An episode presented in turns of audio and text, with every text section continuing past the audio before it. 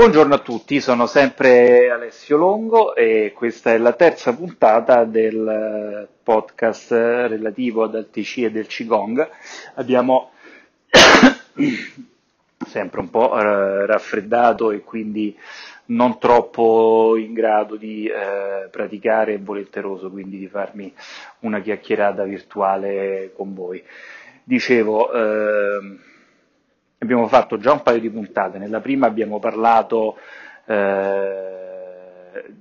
di, di, queste due discipline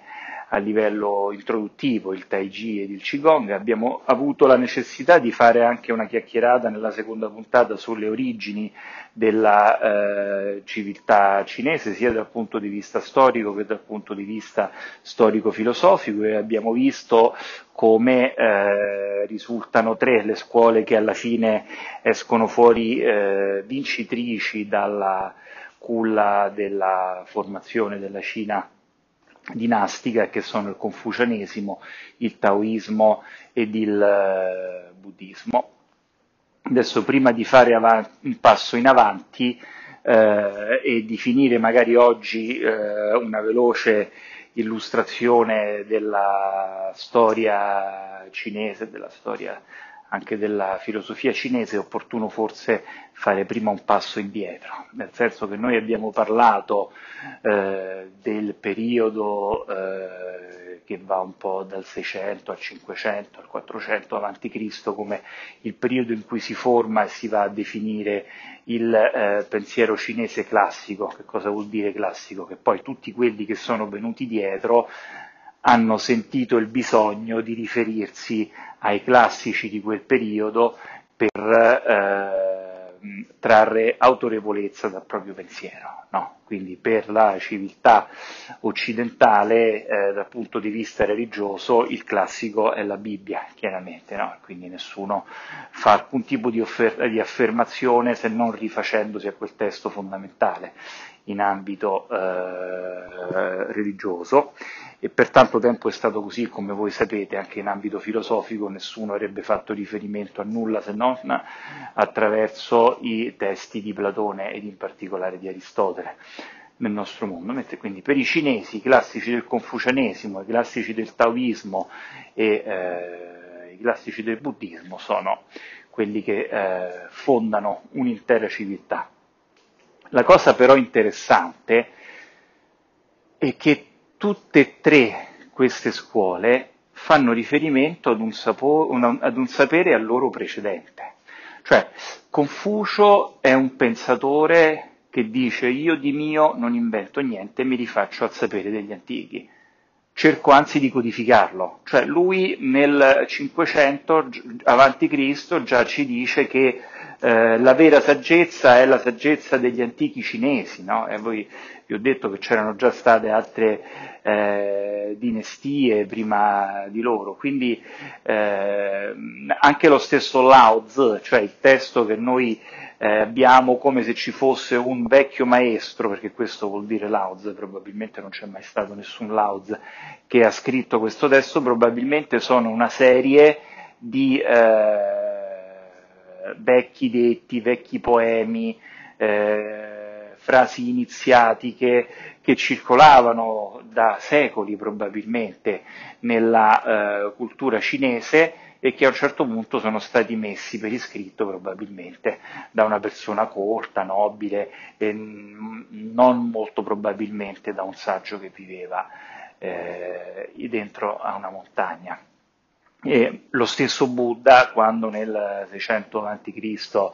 Eh, raggiunge l'illuminazione, lo fa nell'India, almeno così ci dice la tradizione, insomma, lo fa eh, nell'India dell'epoca, quindi fa riferimento a quello che era il eh, sapere classico dell'India dell'epoca quindi anche lui risulta essere la fine di un percorso. Adesso chiaramente, come potete immaginare, è estremamente difficile per noi avere informazioni sufficienti relativamente al pensiero ed alle pratiche, soprattutto che fondavano questo eh, sapere, ma questa è la vera culla del pensiero cinese e quindi anche delle pratiche di Qigong, in particolare energetiche, e da cui poi eh, deriva, se volete, in parte anche il eh, Tai Chi Chuan. Quindi queste persone, quando vanno a codificare queste filosofie, lo fanno consapevoli del fatto che c'è una tradizione che viene eh, prima di loro, come può essere Gesù Cristo rispetto alla tradizione giudaica se volete, che però è molto più eh, rinvenibile in quanto rappresentata soprattutto in un testo scritto, mentre queste tradizioni non erano tradizioni che nascevano per essere rappresentate in un testo scritto. Infatti il libro, che è forse eh, il libro fondamentale della cultura cinese, in realtà è lo I Ching, il classico dei mutamenti, che è un uh, testo eh, dove eh, probabilmente nato per eh, leggere il futuro, questa è sempre stata una delle ossessioni dei popoli antichi, è un testo ritenuto classico sia dai confuciani che eh, dai taoisti, è quindi l'unico testo come un po' la Bibbia per ebrei, cristiani e musulmani a cui tutti fanno riferimento e e in questo testo noi troviamo la descrizione di una serie di eh, esagrammi composti ognuno di essi dalla combinazione di 8 trigrammi di base, ognuno di questi trigrammi è composto o da una linea retta eh, che indica lo yang o da una in, linea interrotta che indica lo yin e la combinazione di ognuna di queste linee manifesta una forza eh, della natura, una forza energetica e una condizione quindi all'interno della quale la natura si può trovare in quello specifico eh, momento. Adesso non è questo il luogo di eh, dire di più relativamente a questo testo, però ecco, questo per dirvi che eh, quello che abbiamo descritto nella puntata precedente è probabilmente la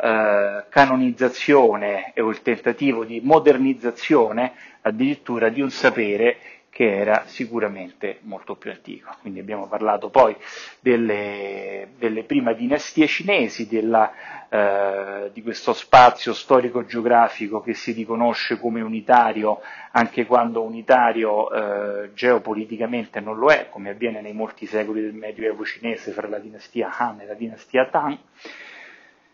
E per quello che interessa a noi, eh, che cosa succede dopo?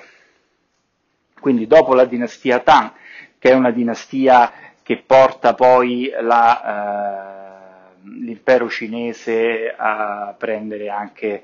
possesso di parte di Via della Seta e quindi comincia ad entrare in contatto in maniera sempre più diretta con il buddismo, con luoghi dove si praticava il buddismo. Abbiamo un'altra dinastia cinese, eh, altre due, due, dinastie cinesi, una di, molto, piccola durata, la dinastia Sui, un'altra di dinastia eh, di durata maggiore che è la dinastia Song, scritto Song come canzone,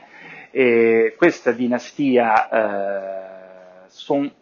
si eh, suddivide poi anche in Song meridionali, in quanto ad un certo punto la eh, pressione dei barbari dal nord li spinse a occupare soltanto i territori meridionali della Cina dell'epoca e questo, come vi dicevo, è la costante della storia cinese, cioè questa mancanza di divisione geografica rispetto ai territori estesissimi del nord faceva sì che ogni qualvolta il potere imperiale eh, divenisse meno aggressivo verso l'esterno ci fosse un ritorno e quindi ci sono delle dinastie che anch'esse poi abbracciano il eh, sapere cinese e quindi magari si identificano con la dinastia, con un carattere che indica la dinastia, che sono però delle dinastie barbariche. Eh, a un certo punto i Song per eh, difendersi da una di queste dinastie barbariche vanno a chiedere aiuto ai mongoli del nord, i discendenti immediati di Gengis Khan, come sapete eh, in quella fase siamo ormai già dopo l'anno 1000, il eh, potere eh, dei mongoli era in espansione non soltanto in Cina ma praticamente in tutto il mondo euroasiatico, l'impero dei mongoli è stato il più grande impero di terra della storia dell'umanità, superato solo dall'impero eh, britannico che era eh, un impero di mare, quindi eh, ricordate che stavano per arrivare anche in Europa, quasi fino a Vienna, e poi dovettero tornare indietro perché morì il Khan dell'epoca e quindi dovevano partecipare alle elezioni del nuovo Khan, evento che gli interessava molto di più che entrare nelle barbariche terre eh, europee dell'epoca. E quindi eh, accade che eh, i mongoli vanno a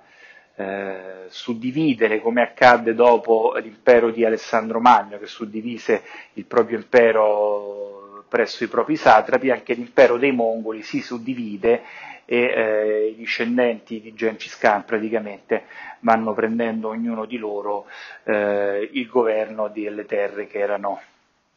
rimaste eh, in loro possesso. E eh, in, eh, in, Cina abbiamo Kublai Khan, quindi sale al potere un uh, imperatore che non è cinese, che però si comporta assolutamente come un imperatore cinese, perché non è in grado di eh, eh, governare la Cina se non attraverso quel eh, meccanismo di riproporre l'unica cosa che la Cina conosceva, cioè l'imperatore, la dinastia, la burocrazia confuciana e così via. Eh, tentano anche un attacco al Giappone che però fallisce eh, grazie al kamikaze, il, vecchio, il vento sacro, una tempesta che spazza via la flotta mongola e eh, dopo un secolo abbondante cade la dinastia eh, Yuan, che è la dinastia mongola, e se non vado errato, più o meno nel 1300 va al potere nuovamente una dinastia prettamente cinese, la dinastia dei Ming, che, eh, vado a memoria, lascia spazio solo nel 1644 all'ultima dinastia cinese, che è quella dei Qin, che è una dinastia, come vedremo, ancora una volta eh, straniera. Adesso questo che cosa... Eh, che cosa ci fa pensare queste, queste, vicende storiche che vi ho molto velocemente descritto? Chiaramente il mio obiettivo in queste chiacchierate non è quello di insegnarvi la storia cinese, per fare la qualcosa dovrei prepararmi chiaramente meglio e magari fare un podcast a parte, ma voi se siete interessati ormai con Wikipedia potete dare occhiata molto velocemente alla pagina relativa e farvi una cultura migliore di quanto possa fare io. È quella solo di mettere dei punti storico-filosofici di base per poi cercare di fare delle riflessioni sopra. Quindi eh, che cosa succede? Come vi dicevo, l'immagine della storia cinese come una storia imprigionata dentro se stessa, dalla quale questo popolo non riesce ad uscire, è una storia falsa, no? nel senso che la circolarità che noi immaginiamo una dinastia dopo l'altra è una dinastia illusoria, ci sono continue espansioni territoriali, eh, si entra in contatto con eh, territori, e culturi che, e culturi che prima erano visti soltanto come barbarici, che adesso invece riescono a portare anche eh, energia fresca nella storia cinese. Eh, la Cina che nel frattempo ha assorbito il buddismo comincia a produrre e a far fiorire delle nuove scuole di buddismo tipicamente cinesi, abbiamo parlato della scuola Chan, eh, della scuola il buddismo della terra pura, così come di altre scuole, le quali poi attraverso la Corea arrivano in Giappone dove prendono a loro volta una propria storia, no? quindi parlare eh, dello Zen come, di, eh, come dell'erede del Chan è corretto, ma stiamo parlando di due scuole, di due storie diverse, proprio perché poi il Giappone eh, da una parte mantiene meglio le tradizioni di quanto non abbia mai fatto la Cina, perché voi immaginate il Giappone è praticamente eh, bloccato fra questo enorme impero cinese che è la culla della cultura giapponese allo stesso tempo, eh, quindi il Giappone dal punto di vista culturale deve tutto alla, alla Cina, ma allo stesso tempo il Giappone è in grado di conservare dei tratti della cultura cinese in maniera più coerente di quanto non abbia fatta la Cina, proprio perché non subisce queste continue eh, conquiste barbariche, quindi molto spesso se noi vogliamo capire com'era un'usanza nel, dell'impero Tang dobbiamo andare in Giappone perché probabilmente lì eh, c'è ancora qualcosa eh, negli scritti che, o nelle tradizioni che rimane della Cina antica, mentre in Cina queste cose poi si sono, eh, si sono modificate o sono state spazzate via dalla, dalla, durezza della storia di conquiste e controconquiste che ha caratterizzato eh, la Cina stessa. E che cos'altro eh, ci fa riflettere questi continui, questi continui cambiamenti, queste guerre, eh, queste, questo venire meno dei punti di riferimento? Pensate a un cinese abituato a pensare che il popolo cinese è l'unico popolo che abbia una propria cultura e una propria civiltà, al di fuori solo barbari. Abbiamo pure costruito un muro nel deserto, nelle montagne, per eh, creare una linea diretta fra noi e loro, un muro che chiaramente non è mai servito un tubo, e, come potete facilmente intuire dai racconti storici che vi faccio, e, e a un certo punto mi ritrovo con, con, l'imperatore che è uno straniero, tra l'altro io sono già abituato, no? in certe parti della Cina era ormai da, già da secoli un po' la regola, no? che ci fosse qualche sorta di dinastia straniera che in realtà avesse lì il proprio, eh, il proprio imperatore, vestito come un cinese, chiamato come un cinese, ma che parlava e mangiava come un mongolo. E, e che succede che ci sono tutta una serie di fasi dove i, i sapienti che eh, aiutavano poi il governo nelle decisioni, nella gestione, si ritirano a vita privata quindi il confuciano che eh, non trova nel eh, governo uno sbocco per la propria attività, immediatamente il giorno dopo è taoista che scrive dei poemi, ricerca dei classici, eh, fa le sue pratiche, va a trovare il monaco nel monastero eh, più vicino. E quindi eh, c'è un continuo ritornare alla vita privata nei momenti in cui la storia del proprio paese diventa particolarmente duro e questa ciclicità è una ciclicità attorno alla quale si, eh, si forma in continuazione l'evoluzione della pratica interna cinese. Adesso eh, che cosa accade poi subito dopo la dinastia Ming. La dinastia Ming è una dinastia eh, ricca di espansione, ricordate Battiato i gesuiti euclidei alla dinastia dei Ming, quindi è la prima volta che i gesuiti cominciano a entrare in contatto con eh, la Cina. È interessante notare eh, che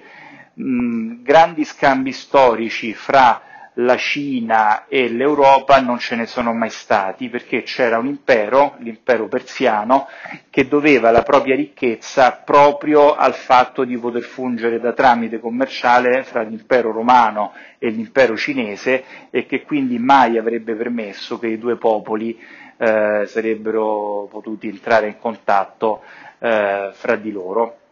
Chiaramente era anche non efficiente aggirare il, l'impero persiano in eh, questi commerci e, eh, e, questo fa sì che non, non, c'è stato mai, non ci sia mai stato nei secoli un contatto diretto fra eh, queste due popolazioni, mentre con i Ming eh, addirittura la Cina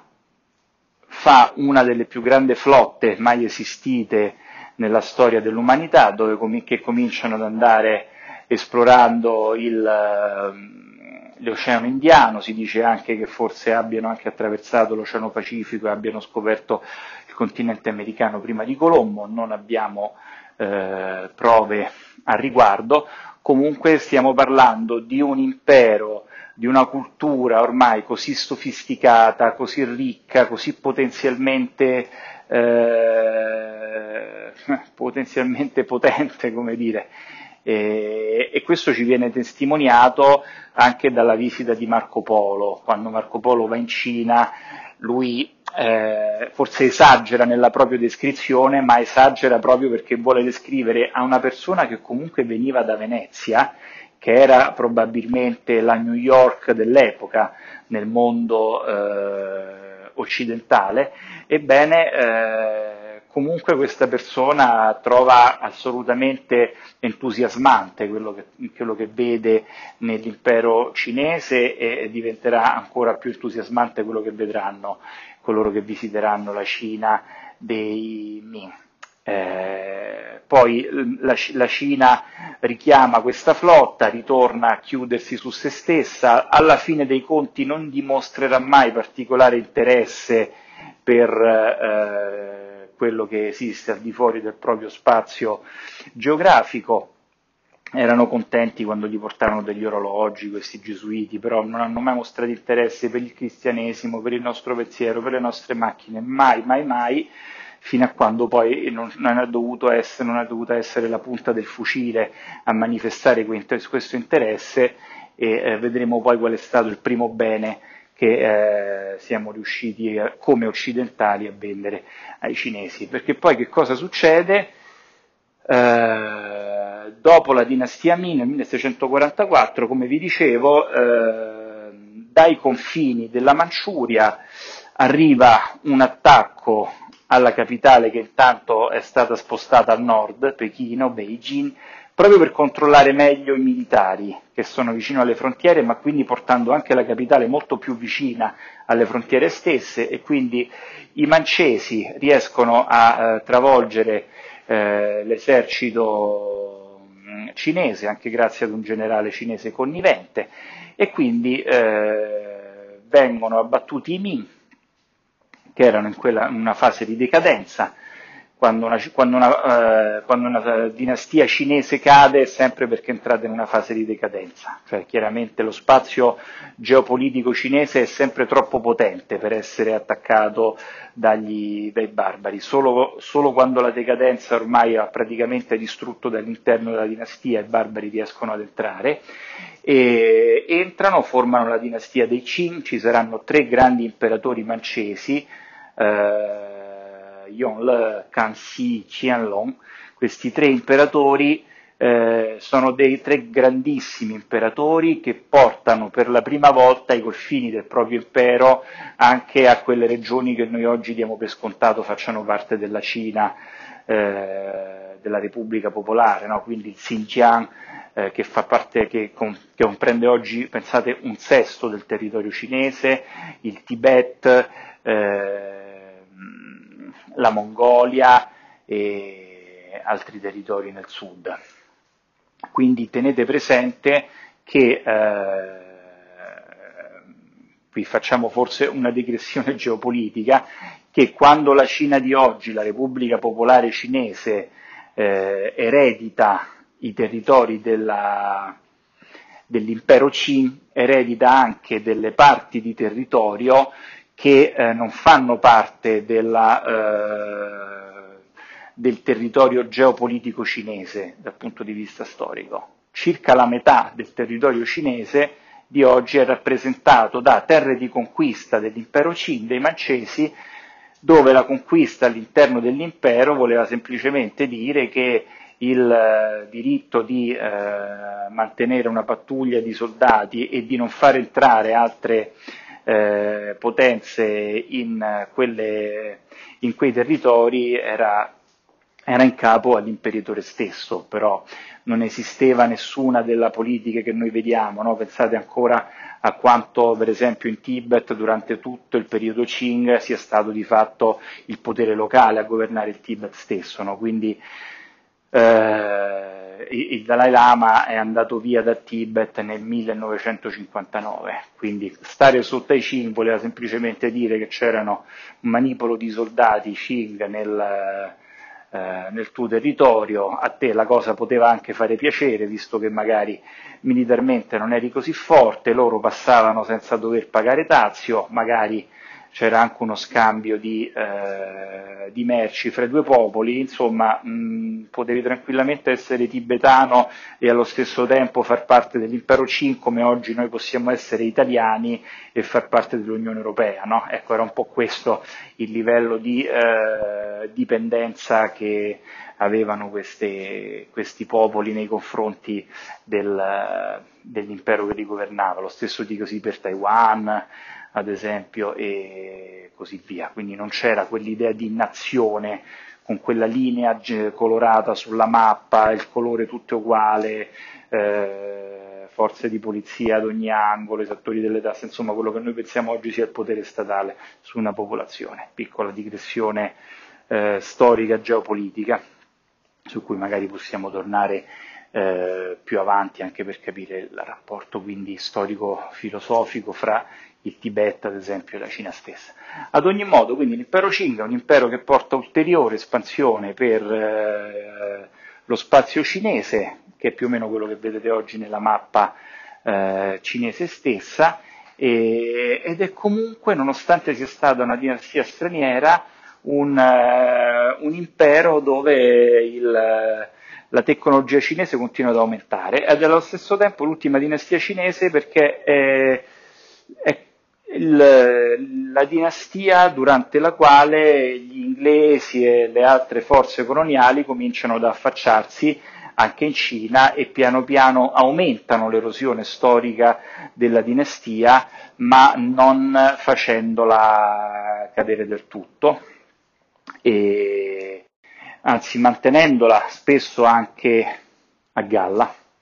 in alcune fasi della propria storia. Questo perché, eh, allora, dal punto di vista della forza dell'impero Qing, voi calcolate che mh, essere un contadino inglese, quando gli inglesi cominciarono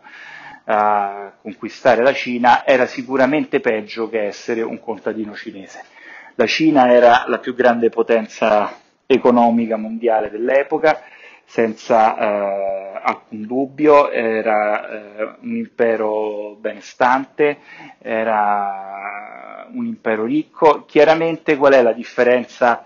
eh, fra, le, fra le due aree geografiche, che da un certo punto in poi comincia ad esserci la rivoluzione industriale e questo molto molto molto velocemente fa subito la differenza. Quindi lo si vede subito, eh, l'Inghilterra in particolare cerca di aprire i propri commerci alla Cina, la, l'Inghilterra ha già eh, conquistato l'India, quindi vuole vendere i prodotti dell'India alla Cina. Alla Cina onestamente non importa più di tanto di nessuno dei prodotti eh, occidentali, mentre gli occidentali sono interessatissimi ai prodotti cinesi, la seta, il tè, mh, le porcellane, eh, prodotti pregiatissimi, costosissimi, le spezie, eh, quindi eh, bastava riuscire a portare in porto una sola nave per chiaramente sistemarsi per tutta la vita. No?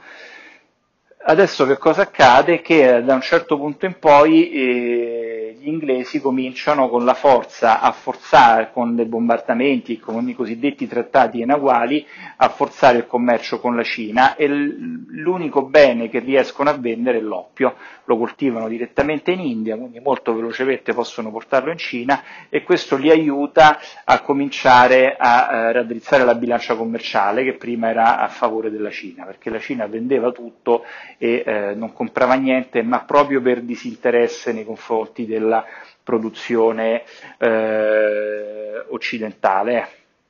Poi saranno interessati alle armi da fuoco. Tra l'altro notiamo come nella storia coloniale nessuno mai sia stato interessato a quello che noi avevamo da, da proporre se non quando c'era il fucile dietro. Eh. Questo sia dal punto di vista religioso che dal punto di vista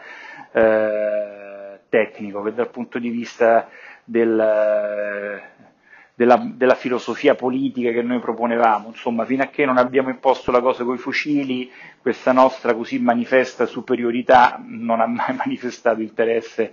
credo, vado a memoria, ma non, non, mi, non mi, sembra di ricordare un solo esempio di un popolo che tutto contento eh, non abbia detto, oh, ma vedi questi che fichi quando sono arrivati i primi occidentali, no? Assolutamente. E,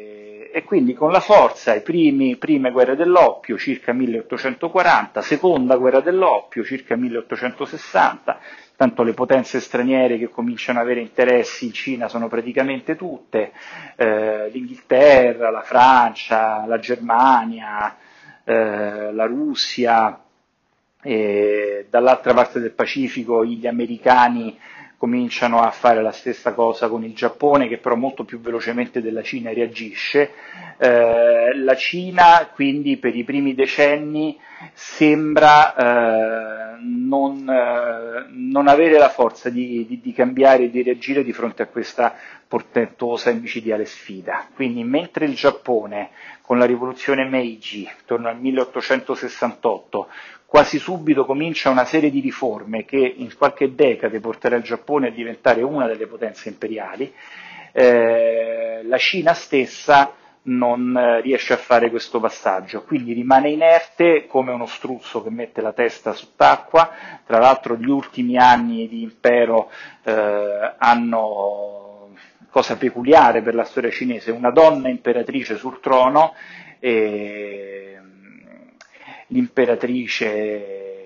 sembra interessata alla, a, a, soltanto al proprio potere e quindi non, non, finanzia una flotta moderna, non finanzia un esercito moderno, addirittura ancora nel, mi sembra, 1893-98, insomma da queste parti c'è la rivoluzione, la rivolta dei boxer, che per il Tai Chi interessa perché interessò anche qualcuno dei partecipanti a questa arte, cioè l'idea che eh, fece convincere i praticanti di queste arti che loro potevano andare, non so, contro un esercito eh, moderno e eh, fermare le pallottole con il proprio petto. È interessante questa fase in cui i praticanti di queste arti eh, si raccontano di poteri che, mh, di carattere militare che in realtà non hanno, perché questa secondo me rimane una cosa che poi eh, non muore fino al giorno d'oggi, no? eh, ne, parleremo anche di questa cosa casomai più avanti. e, e quindi eh, qualche anno dopo la rivoluzione dei boxer, avete visto tutti quanti il film L'ultimo imperatore, muore la regina va al potere questo bimbo mm, che chiaramente non è in grado di resistere ai tentativi della corruzione di mangiarsi anche le ultime spoglie della dinastia, l'impero cade ufficialmente nel 1912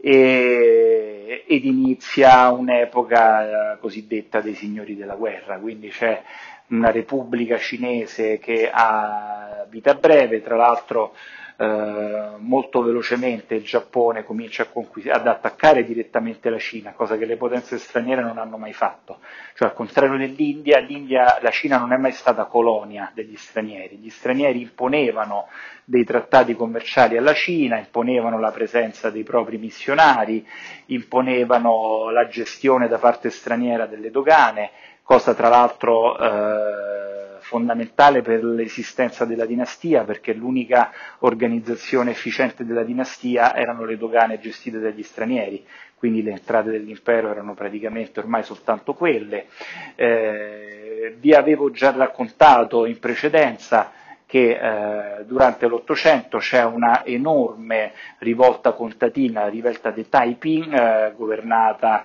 da un eh, signore che sosteneva di essere il fratello secondogenito di Gesù Cristo. quindi vedete, si va, comincia a far sentire proprio l'influsso anche del pensiero occidentale, che, anche se in maniera un po' confusa, e, e soltanto l'intervento delle potenze straniere fa sì che questa rivolta non faccia crollare la dinastia C. E quindi mh, accade che poi eh, per terminare il, il Giappone come sapete viene eh, sconfitto tendenzialmente dagli Stati Uniti. Eh, quindi anche qui una piccola nota eh, di carattere geopolitico, ecco voi ricordate che gli Stati Uniti eh, chiesero alla Russia l'apertura di un fronte con eh, il Giappone, la Russia rifiutò, tutto quello che fece è cercare velocemente di eh, occupare alcune isolette del eh, Giappone che veniva in quel momento sconfitto dagli Stati Uniti per renderle proprie, ancora ci sono delle discussioni oggi no, fra Putin e Kishida sulla mm, eh, eh, sovranità su queste isolette. E il partito comunista cinese in quel momento veniva attaccato dal partito nazionalista che era al potere, eh,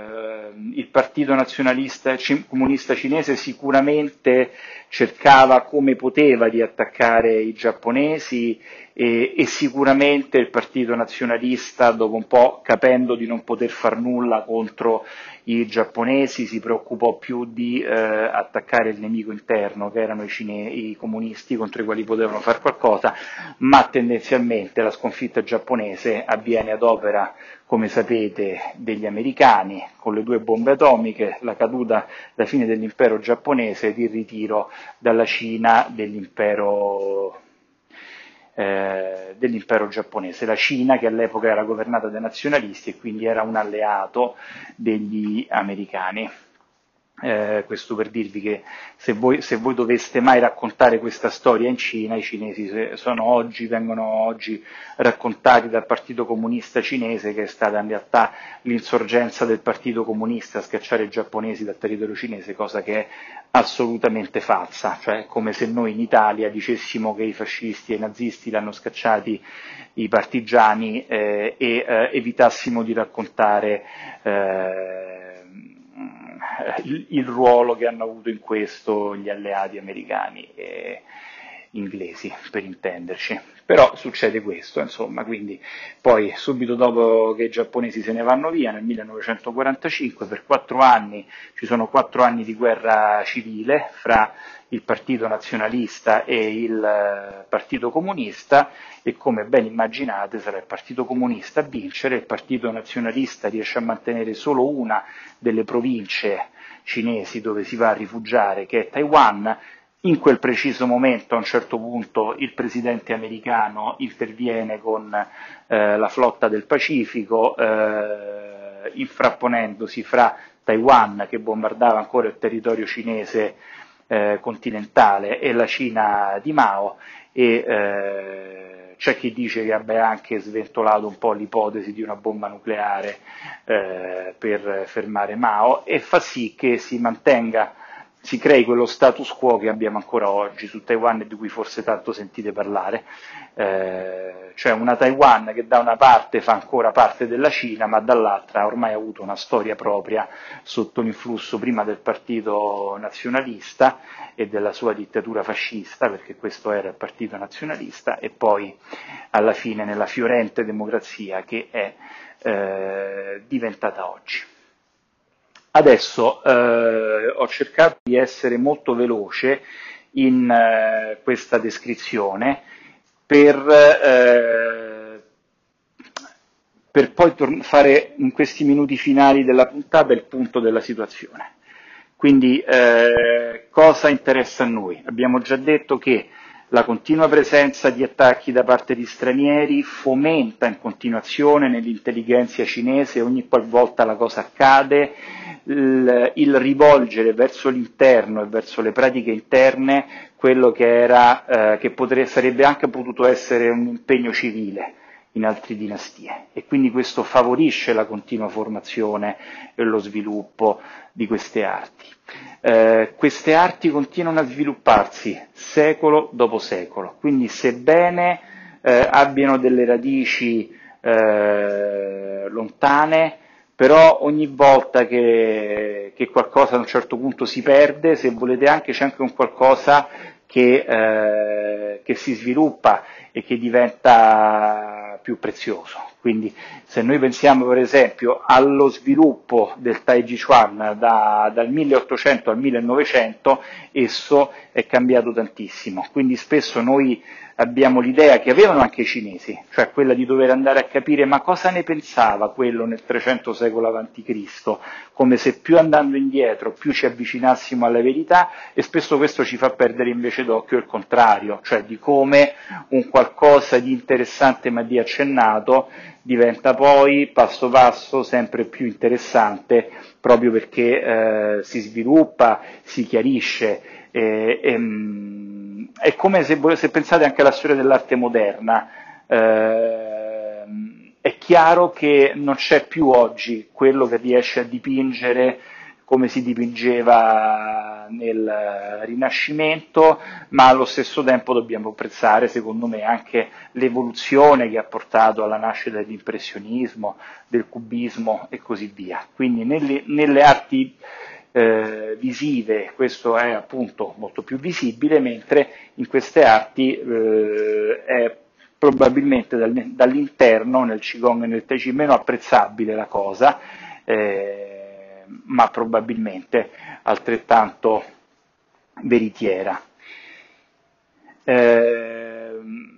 vi ho portato fino alla parte del comunismo cinese, perché poi che cosa accade? Cioè come si sviluppano tanto anche all'estero queste arti e che eh, il comunismo cinese, poi soprattutto Mao, sotto Mao Zedong, non è esattamente il luogo migliore dove poter praticare eh, delle arti eh, rivolte a se stessi e che non siano fatte di impegno civico. No? È un'epoca in cui uno deve andare con il libretto rosso in mano e dire Mao Giusi, Mao Giusi, presidente Mao, presidente Mao. No?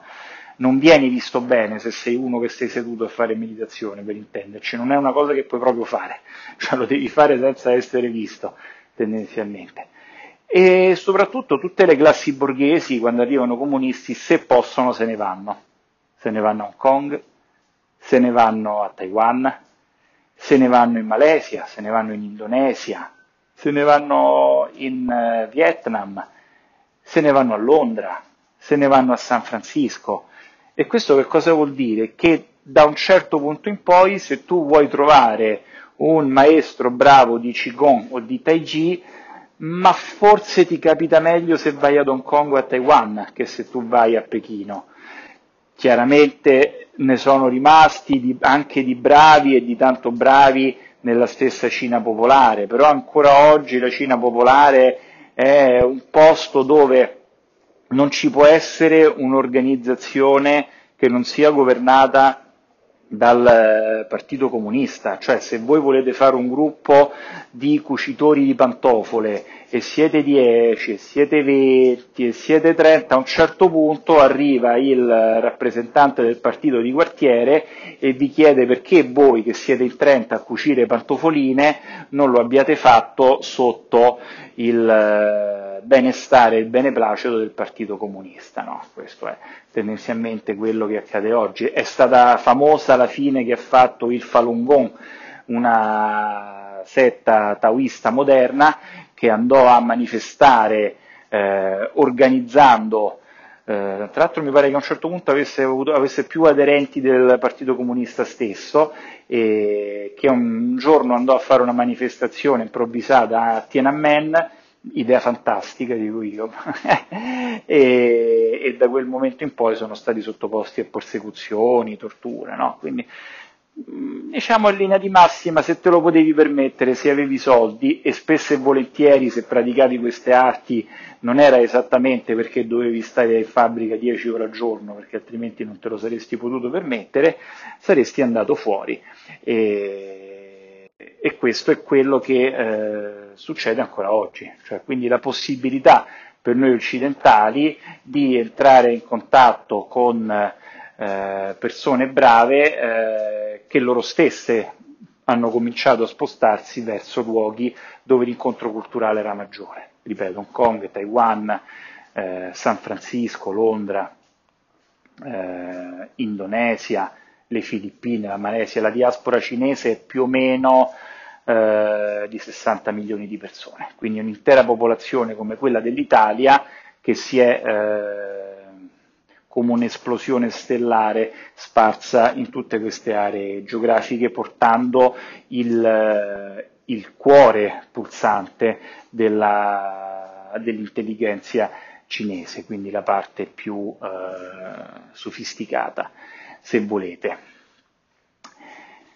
E dal punto di vista storico-filosofico non ci sono grandi novità, cioè per tutto questo periodo che vi ho raccontato, grandi, grande successo del cristianesimo in Cina non c'è mai stato, eh, c'erano i cosiddetti rice Christians, cioè quei cristiani che andavano ben volentieri al, all'oratorio dove avevano anche una bella ciotola di riso eh, assicurata, ma in linea di massima quelle tre scuole che vi dicevo sono quelle che rimangono, confucianesimo, taoismo e buddismo, ormai praticamente indistinguibili fra di loro. Hanno convissuto così tanto tempo l'uno accanto all'altra che eh, nessun cinese può dirsi non confuciano o non taoista e probabilmente non può neanche non dirsi eh, buddista.